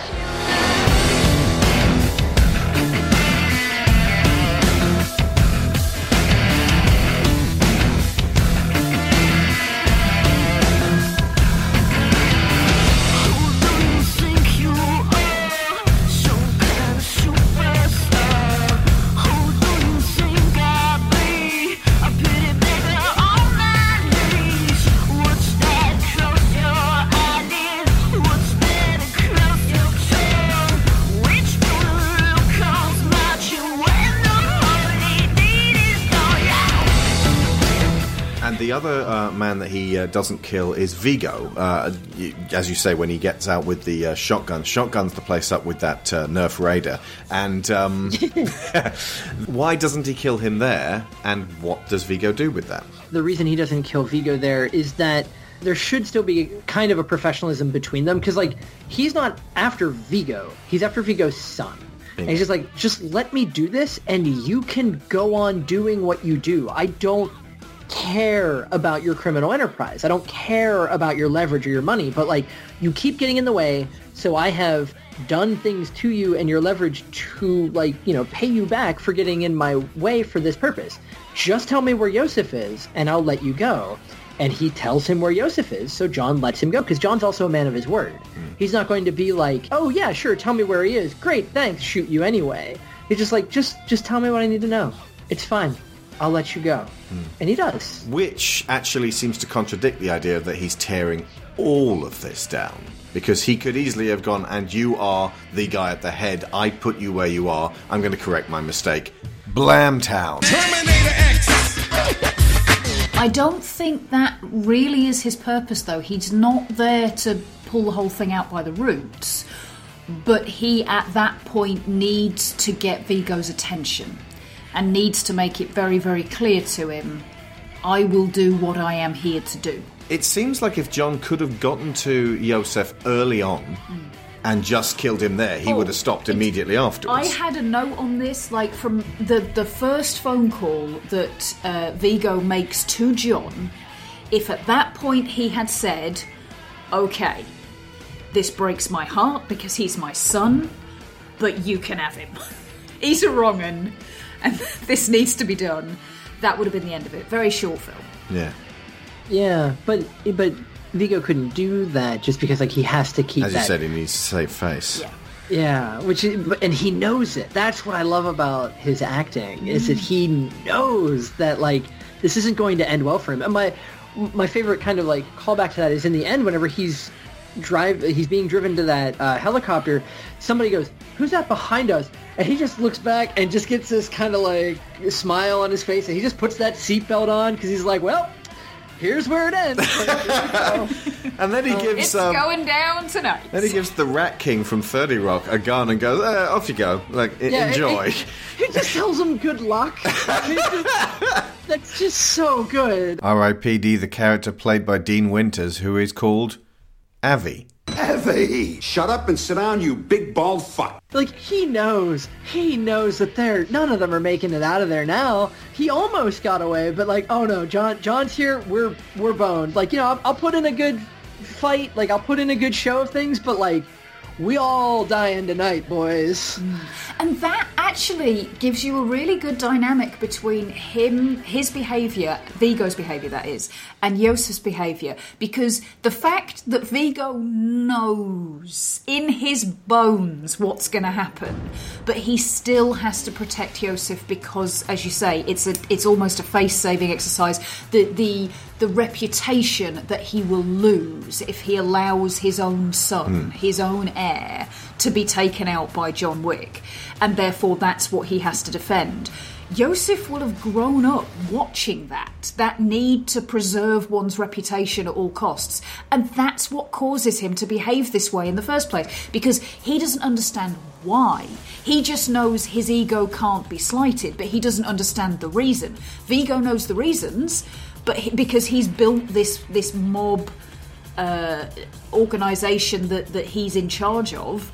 But he obviously hasn't communicated this particularly well to Yosef because he doesn't understand it. Therefore, this is his fault. Also, he clearly loathes this little shit. Well, yeah. Clearly, he wishes his offspring were even one tenth the man of John Wick. But as we find in almost all crime movies, he's indebted to the idea of family, to the bitter fucking end. Even if he doesn't believe in it, he has to observe that ritual. Well, Sharon, are, are you saying that the children brought up in a situation full of overly masculine pride and aggression and violence come out as toxic? Huh. I, I, I think Huh. I might be.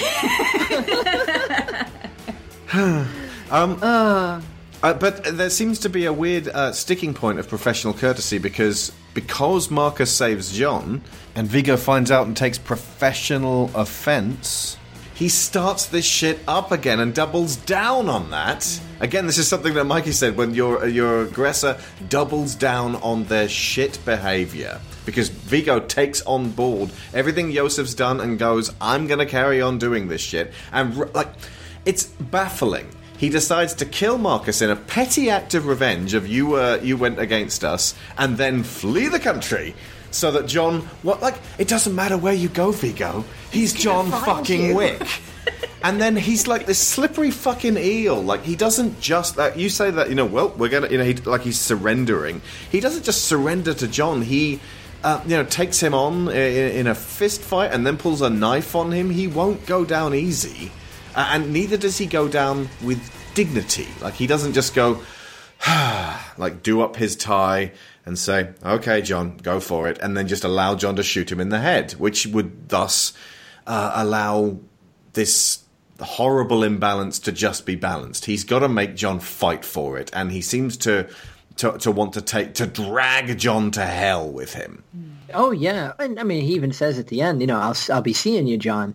But it's it's the kind of thing where he has been a part of this for so long. It's kind of a live by the sword, die by the sword, where like this violence just begets violence, and in even in that end, he still uh like kind of not double crosses, but like proves to not be like his word isn't as good as John's Mm. because he says no more guns. Let's just finish this between us. They start the fist fight, and then he pulls a knife Yeah. which is against what he had just like you know what the concept what It's he had not a just kind of gun, but yeah, it's it's it's totally It's- kind of okay. Uh, put up your dukes. I got a knife. yeah and, and so like even then even in that moment he is doing underhanded things to try to get the upper hand but in his heart in his bones he knows that this is only going to end one way but he still because this is the world he knows because this is the way he's lived he can't just give up although i would have loved to have seen a redo a redo of the ending where he just straightens his tie and just kind of like well here we go like here it is like just do it I could be wrong, Um, but isn't that how Road to Perdition ends? Uh, Mikey compared this with Road to Perdition, and there is a, an alarming similarity between the shitlord son of the, the mobster just doing what he feels like he's entitled to do. Because that's the thing, everything about Yosef suggests he is accustomed to the partying, the being made a fuss of, and that if he doesn't get what he wants, there's going to be horrible violence. But that Daniel Craig in that film is just as much of a horrible, snivelling little cowardly, vicious shit. I think at the end, Paul Newman just sort of straightens his tie and goes, Yep, seems about right. It's been a while since I saw it, but Sam Mendes directing on top form and cinematographer Conrad Hall just on fire. Ah, there you got married, huh? Settled down. Oh, How you managed that anyways? Luck, I guess. Yeah. Yeah, while you had your wife, I had my son. And believe me, you had a far better deal. You know.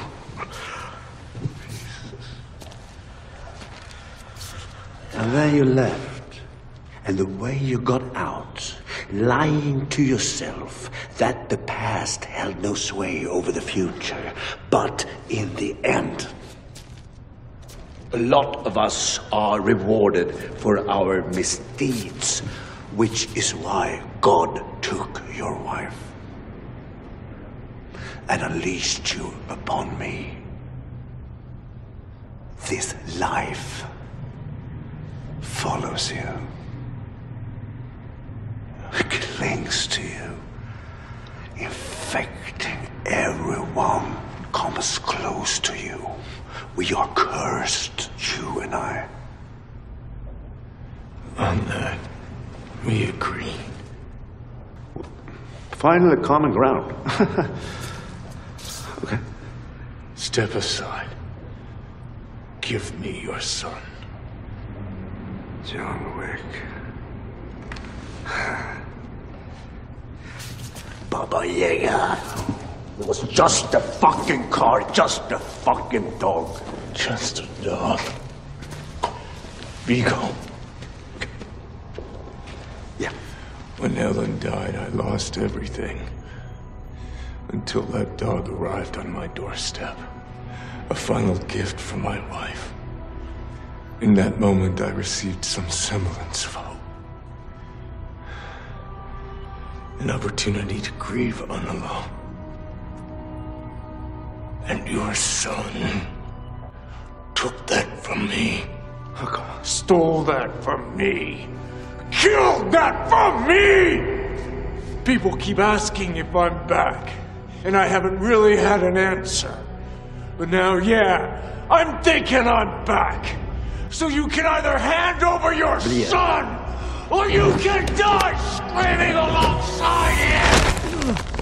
John seems to be pondering the dichotomy between chaos and predeterminism in the film. Uh, he doesn't really voice it out loud, but various characters talk about things that were either going to happen or that we have no control over.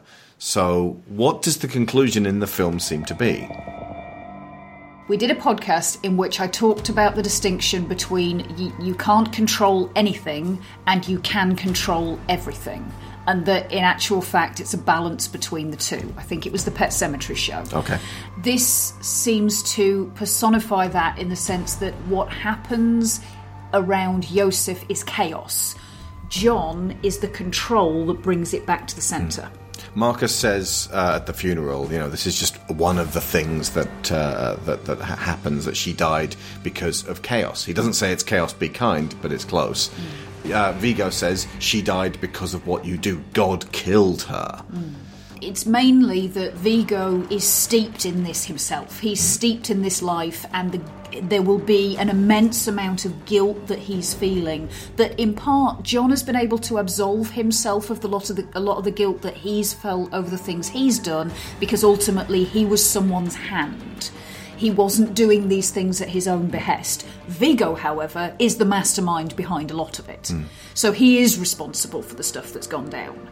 And he has to live with that. And he's trying to push some of that guilt onto John. We know that the thesis of the film cannot be simply cause and effect because it is statistically unlikely he would meet Yosef and that exact exchange would happen. So there is a certain amount of sometimes terrible things are going to happen. Mm. Orpheus's love Eurydice got spooked by a satyr, but then a snake bit her. It's chaos in action. Nobody planned that. A lot of Greek tragedy comes down to mortals raging at events that they perceive the gods have orchestrated, and a lot of the time the gods are far more human than they'd like to admit, and they weren't in charge of this. Too much faith is placed in oversight to ensure that good things happen, when we know that bad things happen all the time. John stopped being evil, became a human being, he was good, she died anyway, and he has no one to blame. And as we've said, these fuckers, for Daisy's death, he can blame. I suppose the, the, the the- thesis of the film uh, is going to be it really comes down to what you do with what you're dealt. Yeah. Yeah. Certain things will happen and you can't avoid them, but you can control how you respond to them. Yeah. The world is chaos, and the only thing you actually have control over is yourself and your reaction to it. To defeat Viggo, John decides to deliberately impale himself on his enemy's knife. What can you read into this act? Because I was like, what does that mean? He, he literally stabs himself. Yeah. I.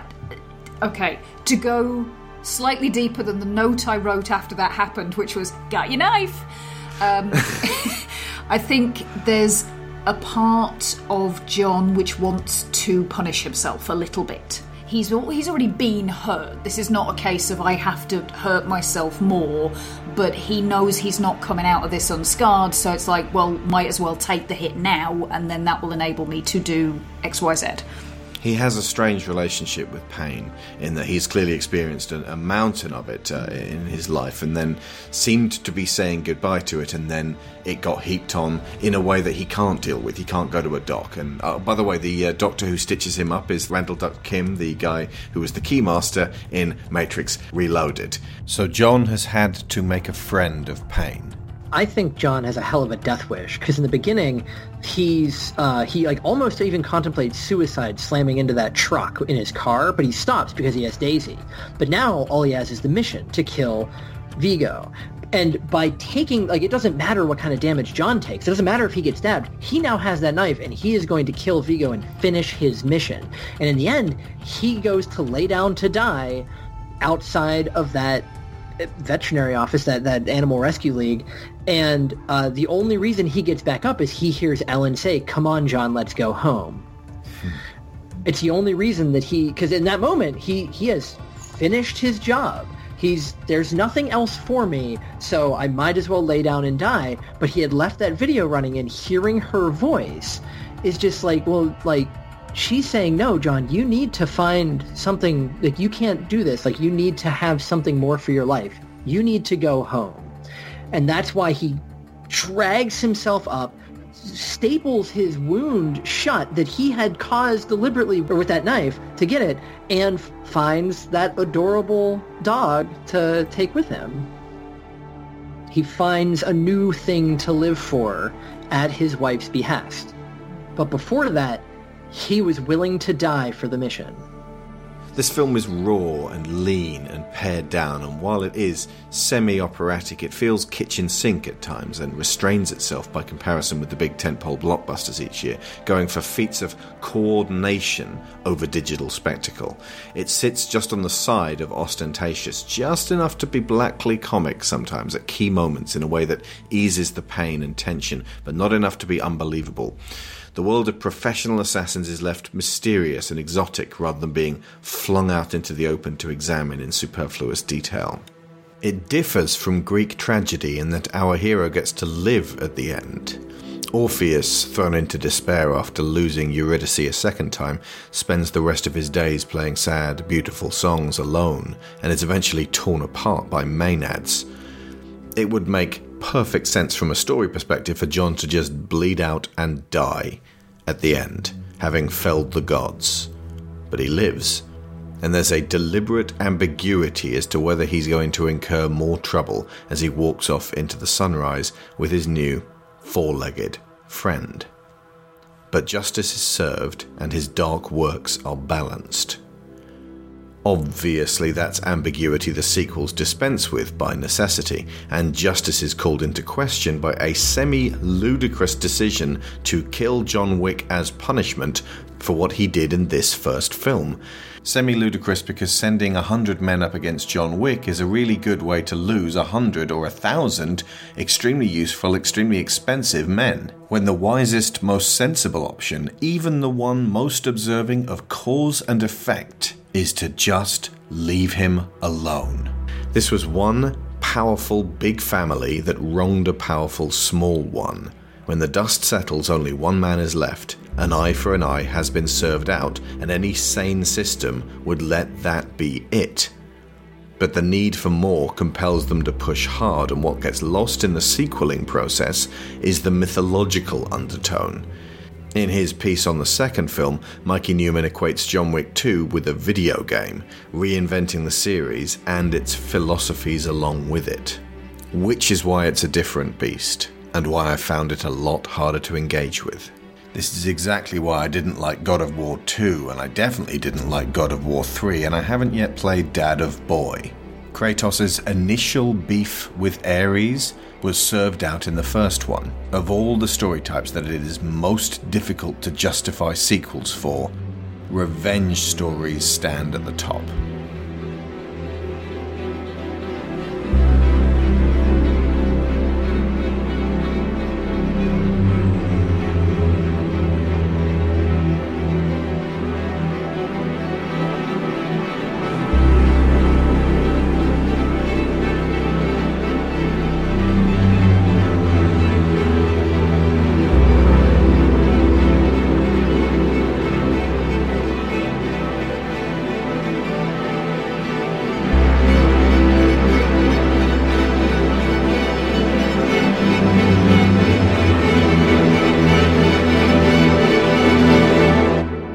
So thank you once again to Lauren Grieve for your wonderful guesting duties. Next week, it's Detective Pikachu. And in addition to Detective Pikachu on our main feed, if you guys want to hear Sharon and I tackle Pokemon the first movie, an anime that we chose, so I cannot reiterate this enough times, we are not taking suggestions. But if you want to hear us talk about Pokemon the first movie, you will definitely want to be supporting us on Patreon for 5 bucks or more, which gives you access to the bonus feed, including this quick review. Haven't got a clip, we haven't even done it yet. But I do know that in the past few weeks we've covered Ace Ventura Pet Detective, this hateful trans panic comedy from the 90s, where Jim Carrey screams catchphrases he made up in Courteney Cox's face and an hour long quick review of Soul Man, a 1986 film in which a white college student sneaks into Harvard on a scholarship set aside for an African American student, and he does this by wearing blackface. Yes, this film exists. And yes, we tore it a new asshole. Here's a clip. And he says, when he puts his full blackface costume on that he wears for the whole rest of the film. and I quote, It's the Cosby decade. Good, glad, glad you picked a rapist on this one. It's the Cosby decade. America loves black people. Now, the point of the film is that he's being naive here, as we find out, but it felt like the film was being alarmingly naive here, hmm. and the film is alarmingly naive. Yes. And also, it's worth bearing in mind that when he says four people from LA got accepted into LA law, LA law, Harvard the law. TV show. Sorry, four people from LA got into Har- accepted into Harvard law this year. Two of them are him and Gordy. And I think the third might be Julia Dreyfus. By the way, how is Gordy in law? He's I a have no fucking idea. moron. And if you're on the $15 tier, our highest tier, then you get sponsorship credit every episode. So a big thank you to Joel Robinson, Benjamin Biddle, Abel Savard, Michael Haskell, Tyler Long, Adam Kilmartin, Joe Gasiga, Greg Downing, Tim Rosinski, Christopher Wolf, Kat Essman, Cassandra Newman, Timothy Green, Matthew A. Siebert, Joseph Gluck, Kevin Otero, Luke Hatfield, Nick Ord, Duran Barnett, Tom Painter, Finbar Nicol, Jameis Enright, Mark Luksch, Dan Mayer, Joe Crow, Chris Finnick, Toby Jungius, Dave Hickman, Aaron Lecluse, Kieran Datchler, and Lorraine Chisholm. We are also very happy to announce that School of Movies now has a Discord server. Check out our Twitter feed for the link. You can join up and start chatting with people right now. Other smart, beautiful School of Movies listeners just like you about movies, TV, video games, comics, and New Century. And one last thing you should check out on YouTube by Corridor Nerf John Wick. It's exactly what it sounds like, and it is sublime. And we're going to end on Kaleida, who are uh, the duo who sing Think. Do you remember that uh, the song in the club? Oh, the the really like quiet one. Yes, I think that Oh, you're on that, that one. was- The, the one with the, the, the really powerful, just um, uh, uh, bass, the tones that are at work there. It's so perfect. There is a particular line in that song Think of me, you're never in the dark. Ellen is with him through that. And that's how he gets out. They're an English electropop duo from London, England, uh, and uh, they haven't released many albums. They've released EPs. So you want to look for Think from 2015, that has six tracks, Detune, which has four tracks, and from 2017, I don't know why this isn't an album, Tear the Roots, which has 12 tracks. Uh, there's a hypnotic and a transportive feel to how it plays out. It can also, if you're feeling melancholy and uh, really down, actually make things worse. It's weird. Uh, like, it, it, uh, if you're feeling an existential dread, it can exacerbate that. So if you're going to listen to Kaleida, listen sure you're in a happy responsibly.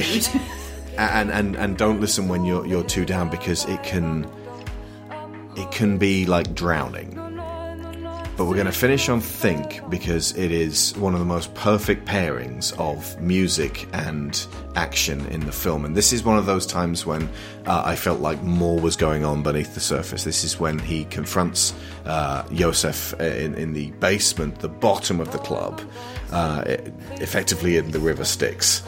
I think Lauren mentioned something about uh, Yosef being down there with his mates and asking someone to bring him a bottle.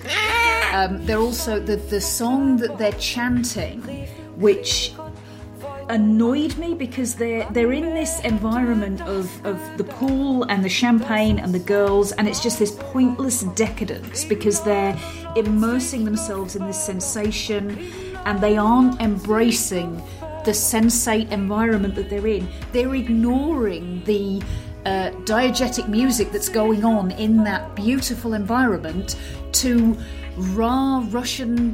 What, well, it sounds like a football chant, but apparently it's a lullaby at each other, and that just I just wanted to slap them. Frankly, I was like, "This is just you're not appreciating it at all, are you?" But if it's a lullaby, then that emphasises the whole. They're just babies. Hmm. They're babies. Angry, violent babies. Yes. But uh, this, this is a, a film that I'll be revisiting repeatedly uh, because you know, it doesn't matter how many sequels it gets. This first one is. Uh, I, I hesitate to use the word masterpiece, but it's really difficult to imagine a film doing precisely what this does in a better way than what this does. I suppose it's the masterclass of its type. Yeah. And even given the other work that the people who made this film did in the past, as we went over at the beginning, it's kind of remarkable how good the film is. Yeah.